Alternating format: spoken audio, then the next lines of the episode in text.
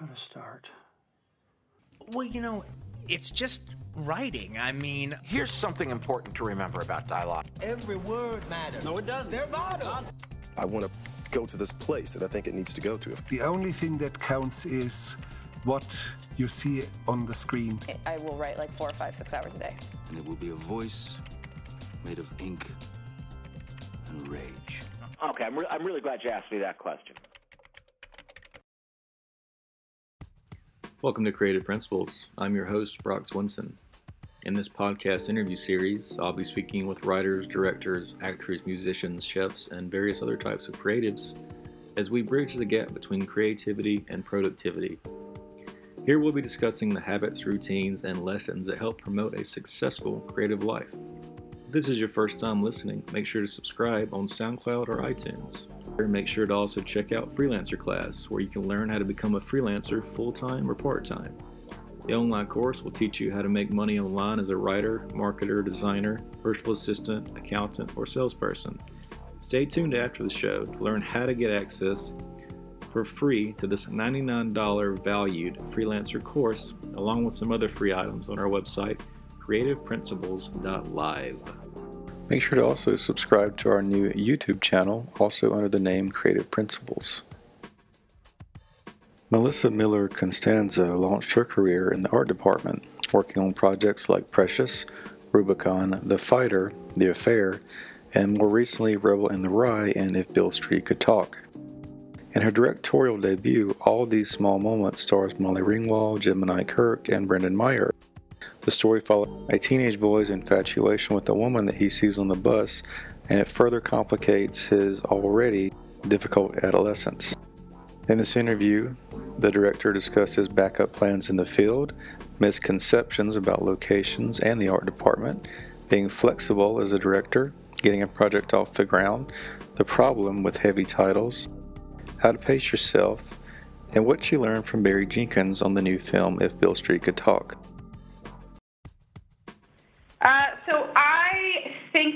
Always just, you know, I've always kind of been a writer, but it's always kind of just been like mulling about in my brain when I was doing other things. Um, I was always interested in getting into entertainment. I kind of, when I was in college, you know, I never went to film school. I, I was a dancer, and so I was kind of focusing on that for a while, but then you know, I moved to New York and everyone, you know, 10 year olds could kick higher than me. And so I realized that was probably not the field that I was going to stay in. And uh, so then I just really liked entertainment. And, you know, it was back in the day before, you know, LinkedIn and everything. So I just started sending out my resume. And I, my first job out of college was um, being a receptionist at uh, the management company Three Arts Entertainment, which was really great and opened my eyes to a lot of things. And then I sort of like bounced around in the studio system and then started PAing, and then that kind of led me to uh, the art department where I, where, where I had been, you know, most of my sort of entertainment below the line career. Did you kind of just go for it like all in, or did you kind of have a backup plan? What was your, when did you know you were going to just stick with it no matter what?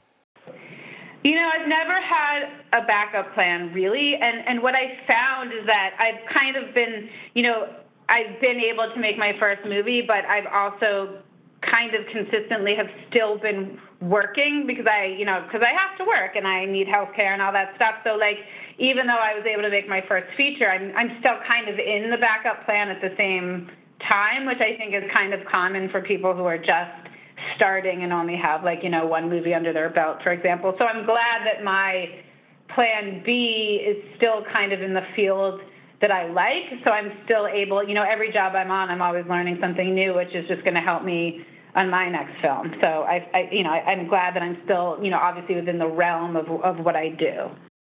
What were some of the uh, misconceptions you noticed when you got into the business? Like a lot of people uh, probably when they get to college age and younger, they assume that you know every every film is exactly the way the director wants it and things like that. What were some things you noticed, and what have you kind of learned as you've uh, gotten further and got behind the camera now? I mean, I think one of the big ones is just, and it's funny specifically for the art department. I think everyone just kind of assumes that we like stumbled upon this perfect location, and that's like very, very rarely the case. You know, a lot of people have worked very hard to make it seem as if we have just stumbled upon this amazing perfect location. So i think i think that's the first thing because when production design specifically is done well it's very hard to notice that it's been done well. So i think that's maybe one one of the biggest things. And then i think as a director you just you have to be so flexible because what's in your mind it's never going to be 100% what's in your mind. So if you can get at least you know 75 to 80 percent of like what's in your mind, then you have a very successful film on your hands. And I think you just have to be flexible along the way, and those happy accidents make your movie better. And every department and all the department heads that you work with make your movie better, and they they bring suggestions. So if you don't listen and you talk too much and you don't listen to other people's ideas, then you're going to find yourself, I think, in a very lonely place because these people just make your work. They just elevate your work. Uh, so you've done a lot of work in the past and, and kind of worn different hats in the business. How did this film come together, and where did the original idea for all these small moments come together? This was something that I've been working on for a while, but you know, sometimes as as a writer, you're working in a vacuum, and if you don't have the right people to send your project to, it it's hard to kind of get it off the ground. And you know, I've been lucky; I've made a lot of contacts along the way, but it just it on my own it didn't seem like it was it was getting made. And so i kind of like put it away for a little while and kind of was like living my life. And and then i was um working on the first season of the affair.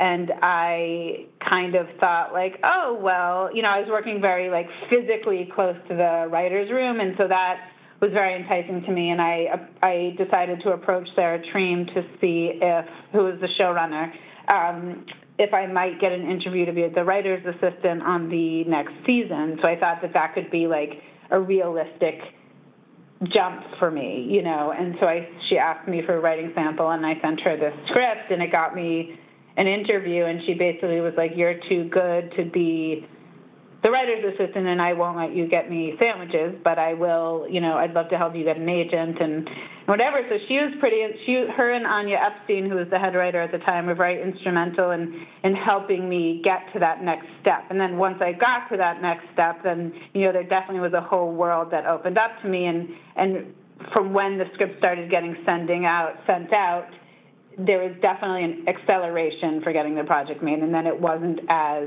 I wasn't doing all the heavy lifting myself, and from there it went pretty fast. And was this the original title? And then, kind of, where does this story come from? Are these are this part of this personal, or where did you kind of come up with these ideas? Yeah, I mean, I, I think the original title, which is probably still floating around on IMDb. I mean, well, no, the original original title was something terrible like a long goodbye. It was really horrible, and then that turned into uh, an ode to Odessa, which still felt heavy-handed and it was really hard actually to come up with a title and i think i might have gotten it wrong and i think that maybe it's called all the small things because everyone thinks it's the blink 182 song so maybe i did get it wrong. Maybe i'm wrong. Um, but yeah so i just I, I do think at the end of the day the title is apropos to what what the film is about um, but it did go through many manifestations and just the the genesis of it is i think i just there was a lot of emotions I think that were inside of me that I wanted to explore from different facets of my life.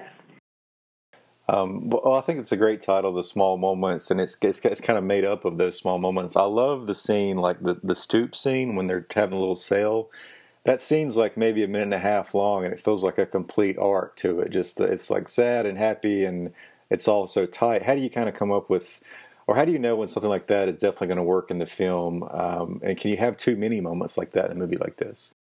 I just there's something kind of the younger brother is always sort of like says what you know everyone else wants to say, but he just doesn't have enough manners, and so I sort of like that going into it. That it's a sensitive moment and it says a lot, but there's there's humor throughout, and I think sometimes you need humor to deal with those. Um, you know, heavier issues. And it's it's sad. There's a lot of sadness to that as well. It's like she's trying to move on and her son's like not letting her and whatever. I mean, I think you don't really know until you're on set and you're you know, we didn't have a lot of rehearsal or anything, so I think you just have to see what happens and you have to adjust on the fly. If it's what I do know is you, I think you know when it's not working. I think that's what's evident, not necessarily how well it's working, but how it's not working, and then you just have to fix it.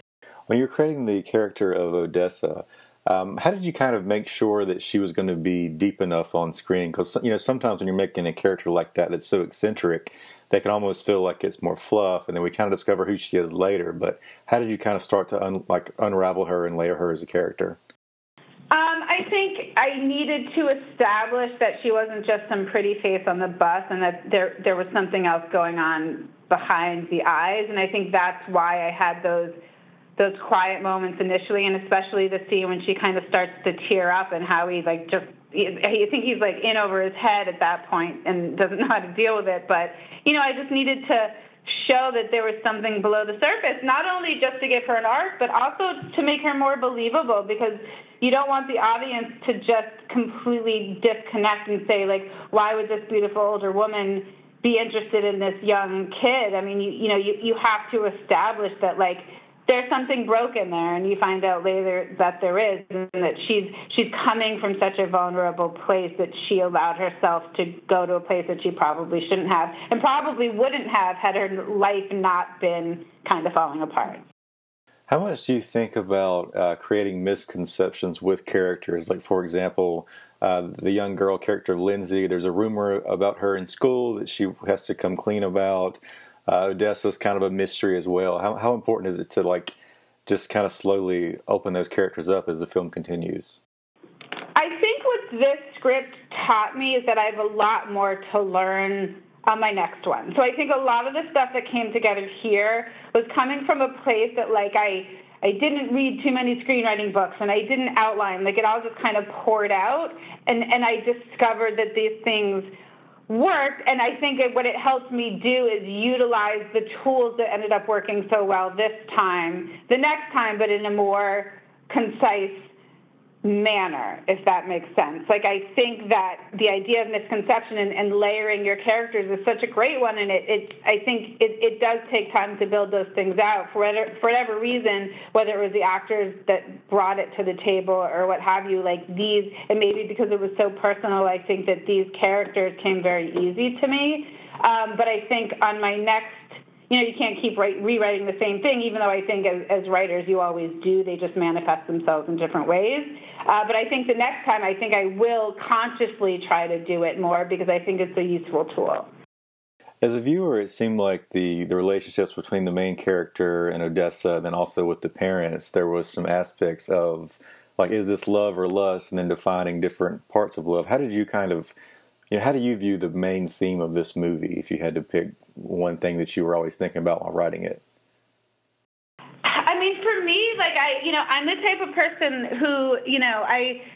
I, I, I like the I fall in love very easily, and then when once I fall in love, I and I have time to kind of think about it, like I realize like, oh, maybe that wasn't love, maybe that was infatuation, or maybe that was lust, or maybe it was everything else but love. But the first jump is immediately to love, and so I think that's a really interesting aspect of, of people, like whether you you fall hard or it takes you a long time to get there. And I tend to think that when men fall in love, they like really fall in love because it might take them a little longer to get there. So I, I just really liked exploring the different elements of that and sort of like what you think might be love, like kind of might not be, you know?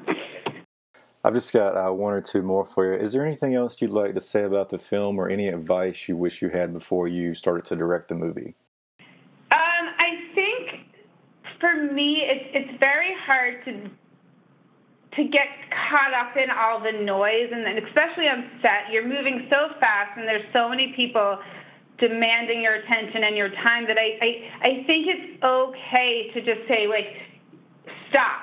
Let's take a minute. Let's think about this. You know, you you don't have to make a movie with a gun to your head, and I think, you know, a lot of times you feel that way because of your budget constraints or you have a heart out of a you know of a location or whatever it is but like you're going to make a shitty movie if you make a movie with a gun to your head so like even though it feels like you have to be moving at this like unattainable pace then it's okay to just like stop and take a minute because at the end of the day, you're the director. You're responsible for what's on the screen. And if it sucks, like, you might not get another chance. So just when you do have the opportunity to make something, like realize, you know, just take the time to do what you want and not let all those voices in your head kind of like muddle you. I would say would be the best advice. Thanks again. Um, I, am trying to arrange uh, an interview with Barry Jenkins. I know you worked on If Beale Street Could Talk. Do you have any um, any stories from that movie? Anything you might have learned uh, from Barry, or any questions I should possibly ask him if we can work that out?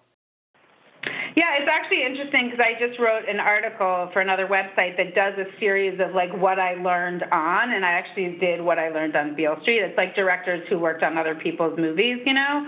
Um, and basically like the thing about first of all he's a very like a genuinely nice person which is something that you don't run into all the time. But what i found working for him and being around him is how much he actually listened and how much he took things in before he responded or before he gave his opinion. He really listened to the department heads. Like, re- like I, I could, like physically, I could see him listening, and I think that that's one of his great assets is that he really. He really respects the people he hired to do the movie with him, and he, he wants to know what they have to say because they're the experts in their field. And I, I, I just found that a really wonderful thing to see because I think a lot of directors just go into things gangbusters, but with him, I really saw him take the time to thoroughly take things in before he made a move or before he made any sort of decision. Thank you so much for tuning into the show. Before you leave, don't forget to sign up for the weekly newsletter where you also get free access to the freelancer course, Master the Freelancer Mindset. This system will teach you exactly how to find clients online, which includes step one, the psychology of the mindset, step two, how to create a killer profile, and step three, how to find quality clients. This online course is valued at $99. It can be yours for free. In addition to the free course, you'll get access to the ebook How Hollywood Screenwriters Annihilate Writer's Block. This contains advice from Aaron Sorkin, Cary Fukunaga, and William Monahan. You can find all of this and more on creativeprinciples.live. Visit the website for new interviews, articles, and the daily blog. That's creativeprinciples.live.